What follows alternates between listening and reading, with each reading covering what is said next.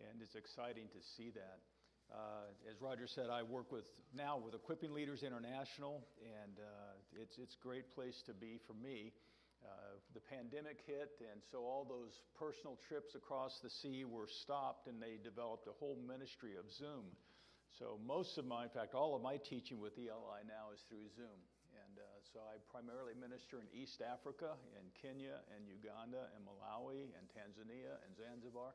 Uh, and I do conferences teaching the fundamentals of the faith and different uh, doctrinal things. It's, it's really an exciting ministry. The only downside is you have to get up really early because of the time difference, uh, but it's been good. So this week I've had the privilege of teaching four mornings. So if I'm a little tired, uh, I've been getting up at 3:30 in the morning for uh, the four days, so I'm a little bit tired here today. But uh, I so appreciate your support as a missionary of CVPC, and appreciate uh, the, the, not only the financial support, but the prayer support that you give us. So, enough about me. Psalm 67, if you have your Bibles, turn there. This is just a wonderful uh, missionary psalm, and it's one that has had an impact on so many different people. Uh, John Piper, for instance, wrote his book, Let the Nations Be Glad, based upon this psalm. Uh, the heading of this psalm doesn't really give you the context very well, but the comments both in, in verse 1 and down in verse 6 give you the sense that maybe this was written at a time of a harvest festival celebration.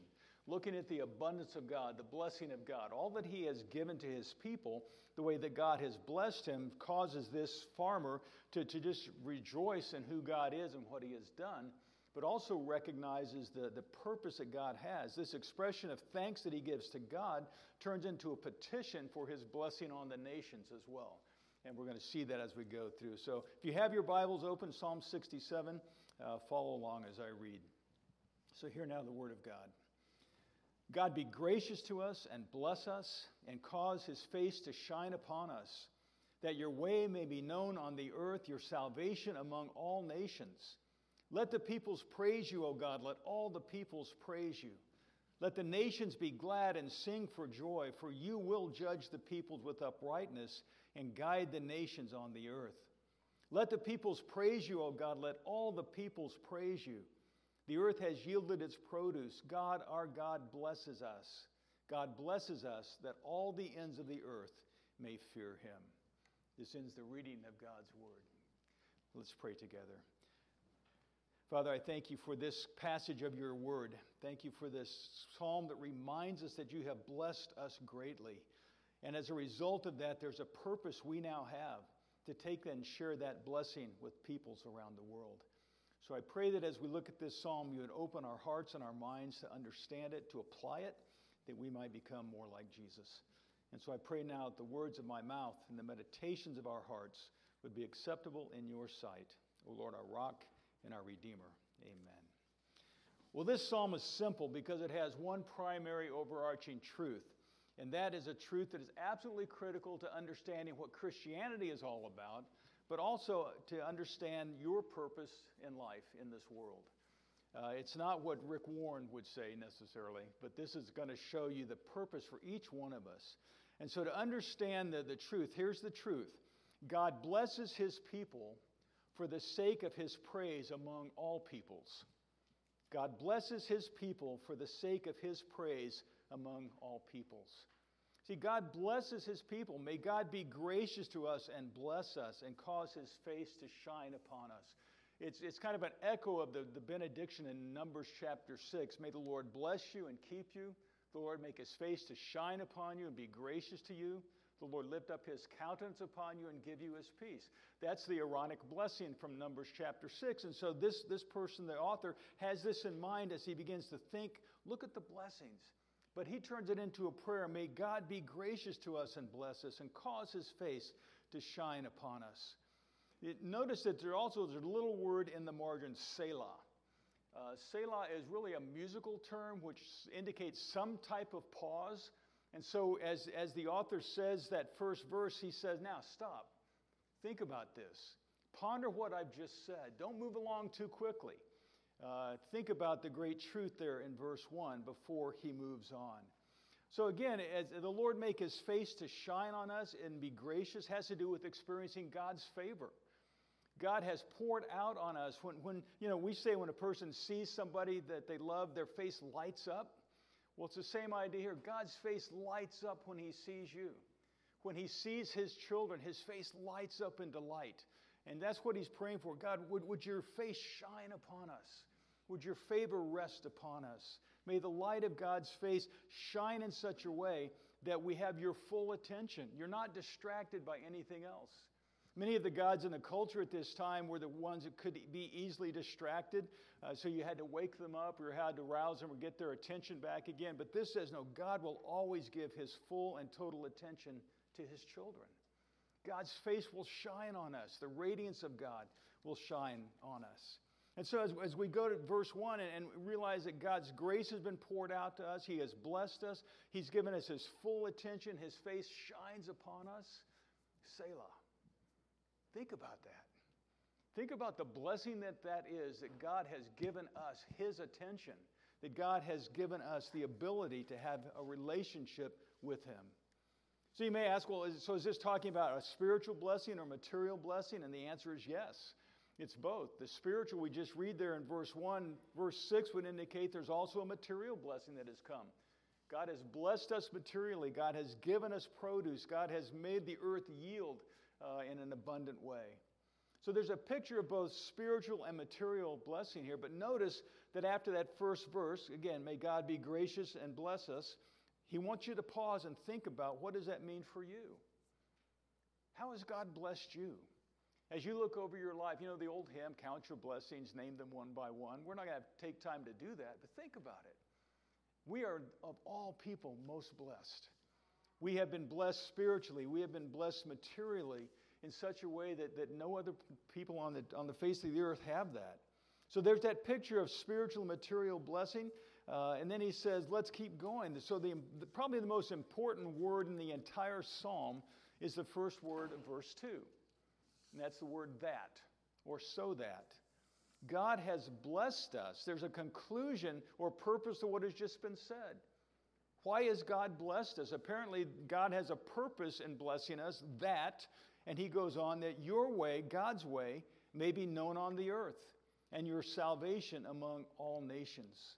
So God blesses us as his people so that something else will happen.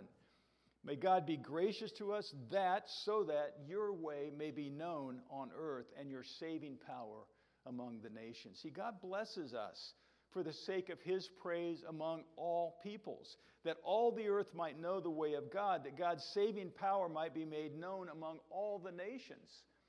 That's why God blesses us as his people he wants the world to know and understand. And, and the, the author is so caught up in this idea of, of the blessing of God and the nations rejoicing. Verse 3 Let the peoples praise you, O God. Let all the peoples praise you. And in case we don't get the point, he repeats the same thing in verse 5 Let the peoples praise you, O God. Let all the peoples praise you. Again, God blesses his people for the sake of his praise among all peoples. That's, the, that's what makes it such a great missionary psalm. And that word peoples that is used there refers to tribes and clans and ethnic groups. It doesn't refer to geographical divisions as much as it is groups of people that share a common language and have certain cultural characteristics that they share in common. So it, within one country, you may have dozens or hundreds of people groups. So when he talks about let all the peoples praise you, he's not talking about nations. He's talking about the, the ethnic groups. He's talking about uh, the, the people that in every tribe or language or ethnic group to the ends of the earth. God, I want all of those to praise you through the blessings of your people. So he knows that God has blessed us for that purpose. And that purpose is his praise among all of these ethnic groups that are there. Now, it starts back in Genesis 12. We know that God, in his covenant with Abraham, said, I will bless you in Genesis 12 so that you could be a blessing to the nations. The Lord said to Abram, Go from your country and your kindred and your father's house to the land that I will show you, and I will make of you a great nation, and I will bless you, and I will make your name great so that you will be a blessing. I will bless those who bless you, and him who dishonors you I will curse, and in you all the families of the earth shall be blessed. This is a design of God. This is God blesses Abram and his people so that they would be a conduit of God's blessing to the nations around them, to the families of the earth.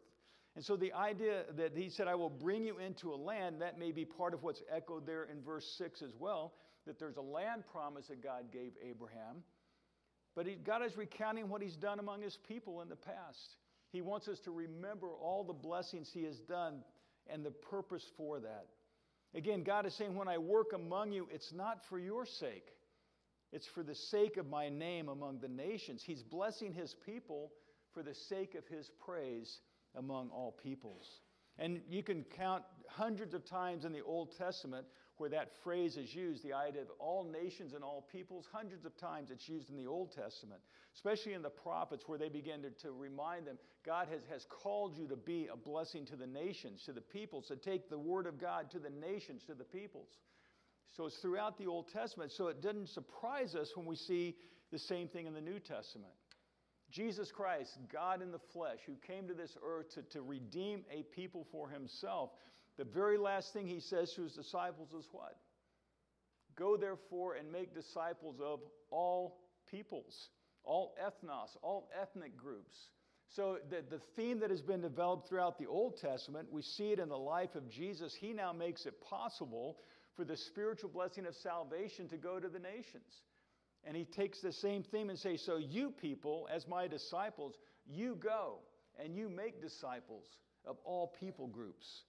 He says the same thing in Mark 16 go into all the world and proclaim the gospel to the whole creation. Or in Luke 24, that, that story of Jesus walking on the road with the two disciples as they're going to, to Emmaus. And he stops and he begins to teach them from the scriptures that Jesus had to die so that repentance and forgiveness of sins would be preached to all the nations. There, again, the idea that we have a plan and a purpose. It's not just for us, it's not selfish. And then Luke picks up the story again in the book of Acts in, one, in chapter 1, verse 8. He says, You will receive power when the Holy Spirit has come upon you, and you will be my witnesses in Jerusalem in all Judea and Samaria and to the uttermost parts of the earth. So, this idea of God having a plan to reach the nations isn't something new. It's not something that Jesus came up with or not something the disciples developed. That was God's plan from the beginning. And how do we know that? Well, in Revelation chapter 7, verses 9 and 10. After this I looked, and behold, a great multitude that no one could number from every nation, from all tribes and peoples and languages, standing before the throne and before the Lamb, clothed in white robes, with palm branches in their hands, and crying out with a loud voice Salvation belongs to our God who sits on the throne and to the Lamb. So, just as God's purpose in the beginning was to bless people so that all peoples would glorify Him, so in the end, here in the book of Revelation, His purpose has now been fulfilled and completed. God is moving history to the place where those of every people, tongue, tribe, and nation will inhabit heaven for all eternity. Not every person of every people, tongue, tribe, and nation, but representatives of every group will be there the final, ultimate, all consuming, glorious, guaranteed global purpose of God is to bring a group of people together to praise Him for all eternity. God blesses His people for the sake of His praise among all peoples. And that's the truth from Genesis to Revelation. Now, every one of us who have received the blessing of God, the grace of God, uh, anyone upon whom God has smiled, most notably by bringing us salvation. Every person who has experienced that spiritual blessing from God, and all the more those of us who've experienced the material blessing of God, we need to be careful. We live in the top 1% of the wealthiest people in the world. We are some of the wealthiest people to ever walk on the face of the earth. And I'm not saying to make us feel guilty, I'm just saying that's a reality to realize the grace that we have been given by God, the blessing we've been given by God. Uh, we, of all people in this room, are most blessed. But here's the caution we're so often prone to separate God's blessing from God's purpose. God's blessing in our lives from God's purpose for our lives.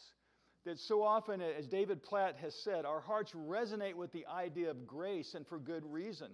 We relish sermons, songs, and books that exalt grace, but it is oftentimes a grace centered around us.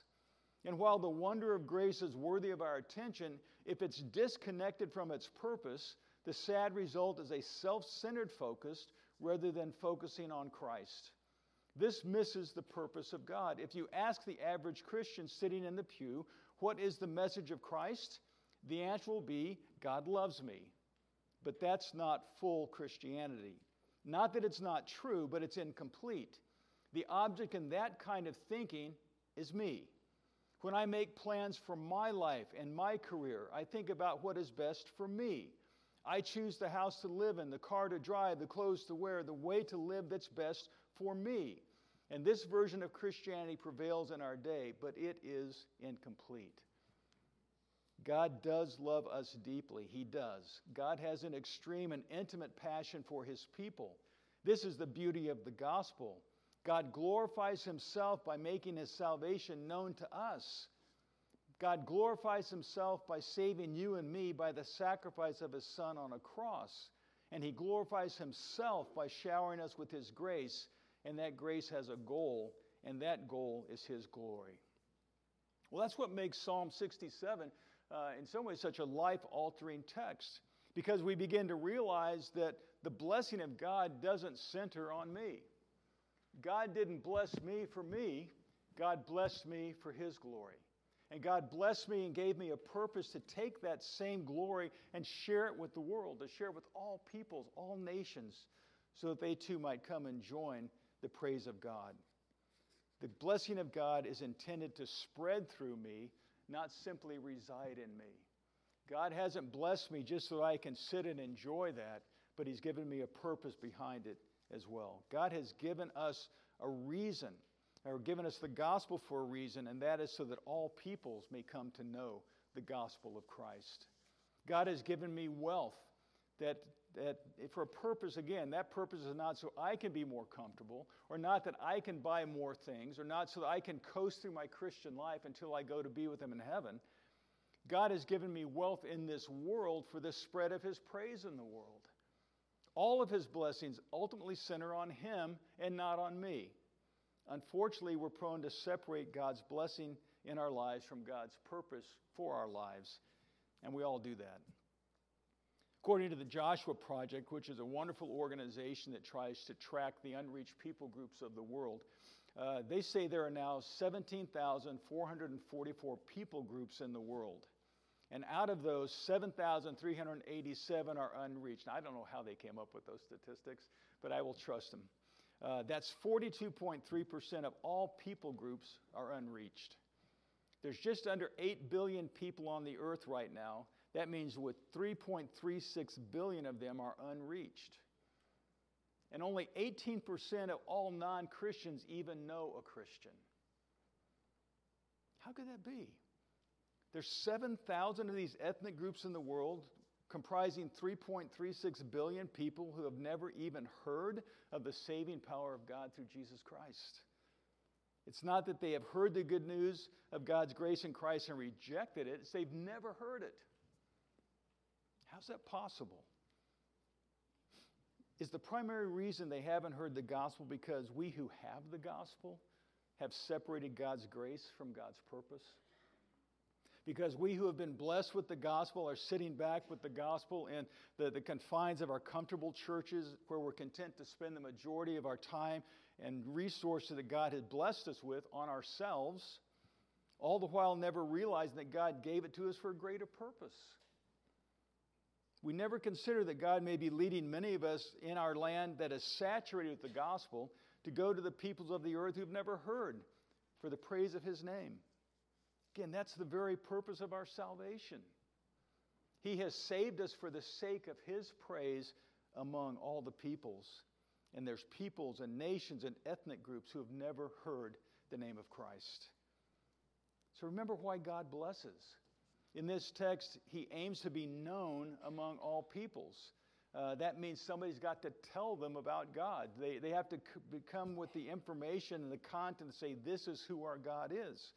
May God be gracious to us and bless us, make his face to shine upon us, that your way may be known on the earth. So, again, in order for people to be able to praise him, they have to know him. And for them to know him for who he is, uh, somebody has to tell them. And once they understand, they can praise Him as the only God who's worthy of praise. God is the gracious Savior. We've got good news to tell the nations. We don't, go, we don't go to the people of the world with a message of condemnation, we go with a message of celebration. God loves you. He's gracious. He's merciful. He has sent His Son to save you from your sin. We say to people living in spiritual darkness, the light of God has shined upon you. Turn from your sin, trust in Him, and be saved. But He is also the righteous judge. There in verse 4, He judges the peoples with equity. For all who don't know Christ, who have not placed their trust in Him, this is the bad news. This is the bad news they need to understand before the gospel becomes good news. All people apart from Christ will spend eternity in hell under God's wrath and condemnation. That's the bad news. What if you were one of the unreached? And what if this gospel is true? And what if God is indeed the judge of all people everywhere? And what if in our sin you and I stood condemned before God? Wouldn't we want somebody to come and tell us how we can be saved? Wouldn't we want somebody to leave behind the comforts of home and take the risk of moving their family to, to learn a language so they could share the gospel with us? Wouldn't we want somebody to do whatever it takes to tell us how the judge of all the earth has made the way for us to be saved from his judgment and wrath in eternity? Do we believe that? Do we realize that God aims to be known among all peoples?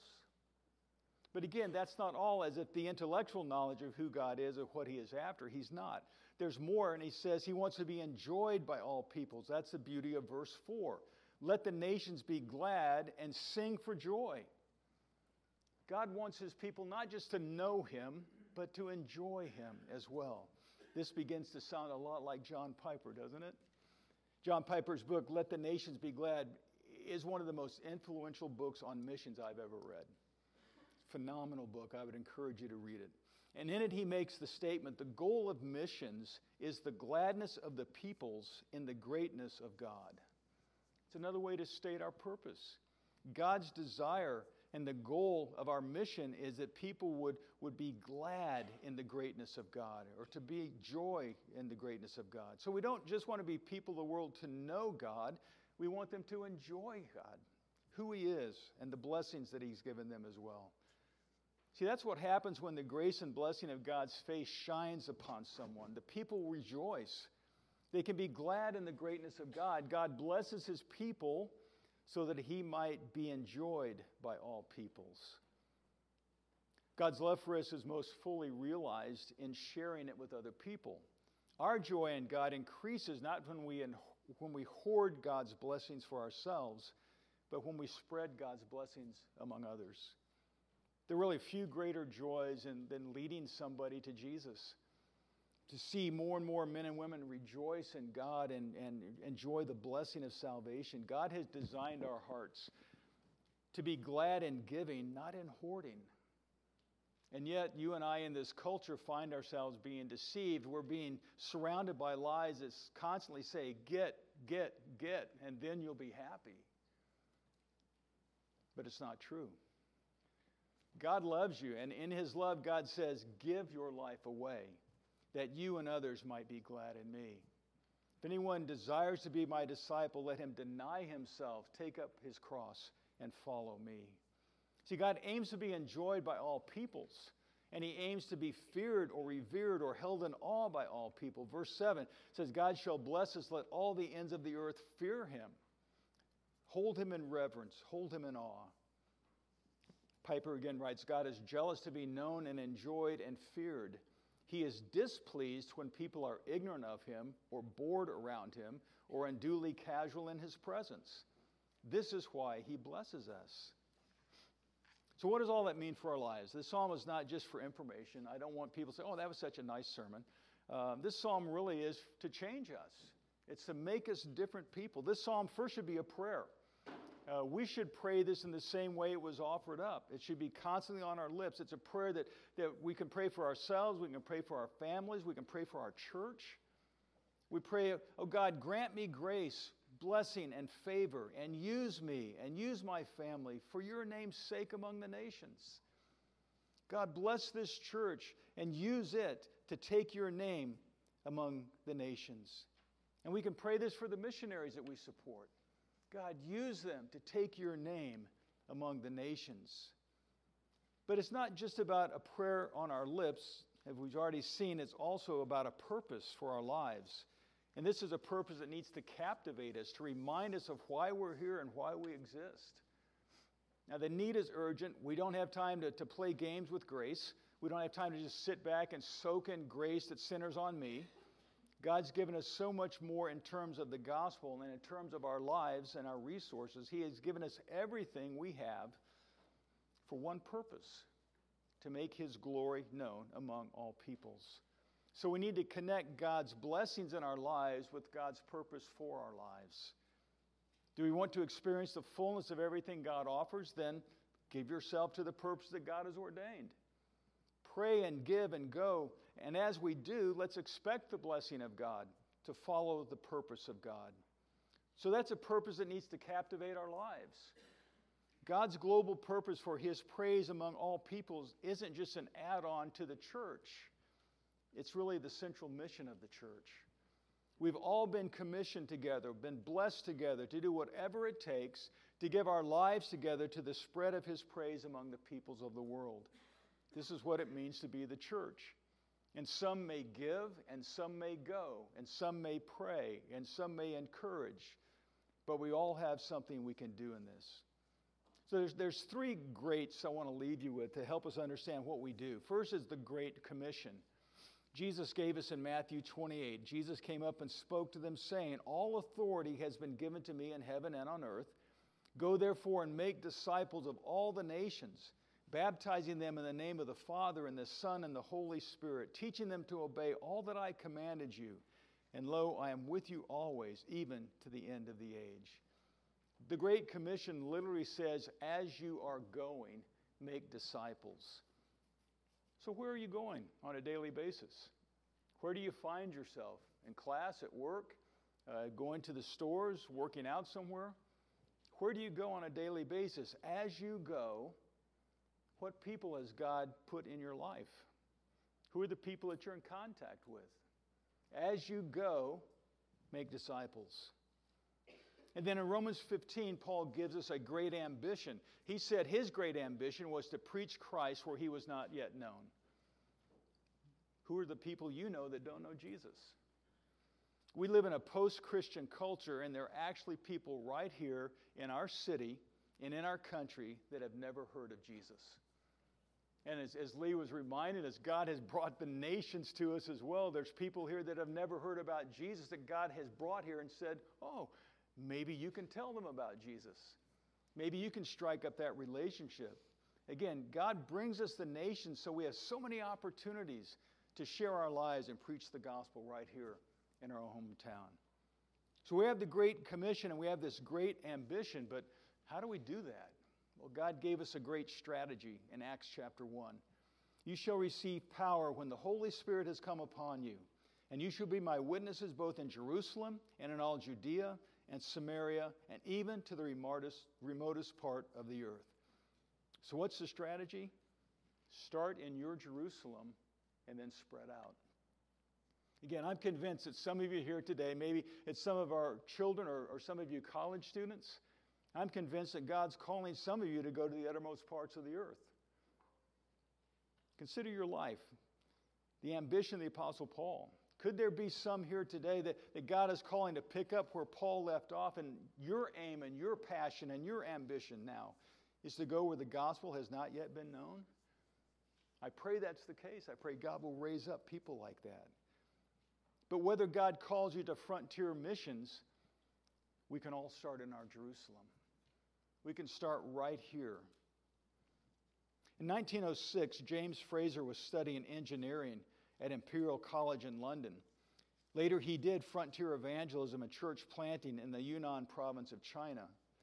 The turning point of his life was in college when he read these two sentences If our master returned today to find millions of people unevangelized and looked, as of course he would look, to us for an explanation, I cannot imagine what explanation we should have to give.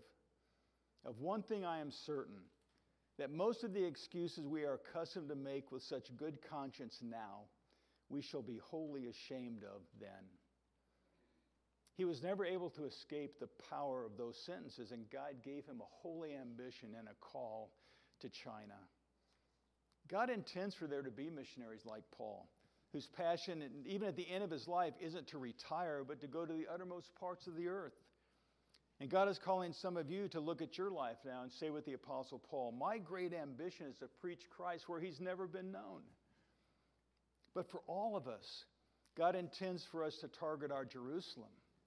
As we go, we make disciples of all the nations. So, are we using the bounty that God has given us so that the nations might be glad in God? Even this Old Testament Hebrew farmer wanted the blessings of God given to him to be used to bring the nations into the worship of the one true and living God. The least we can do as Christians who have heard that commission from our own Savior is to use every resource entrusted to us by God to long from the bottom of our hearts that the nations would be glad, they would enjoy the free salvation in Jesus Christ, even as we have enjoyed it. God blesses his people for the sake of his praise among all peoples. May God cause our hearts to beat with that longing for his glory and the praise of the nations. Our Lord and God, we thank you for your word. And we ask you that you would cause our hearts to love your glory and to so long for your glory that our energies and our resources are turned to the pursuit of your glory. And that the blessing that you have given us are turned to the end of the blessings of the nations, so that the nations too might join with us in your praise. We ask, O oh God, that you would use the blessings given to us for your glory in the saving of the nations through Jesus Christ our Lord, in whose name we pray. Amen.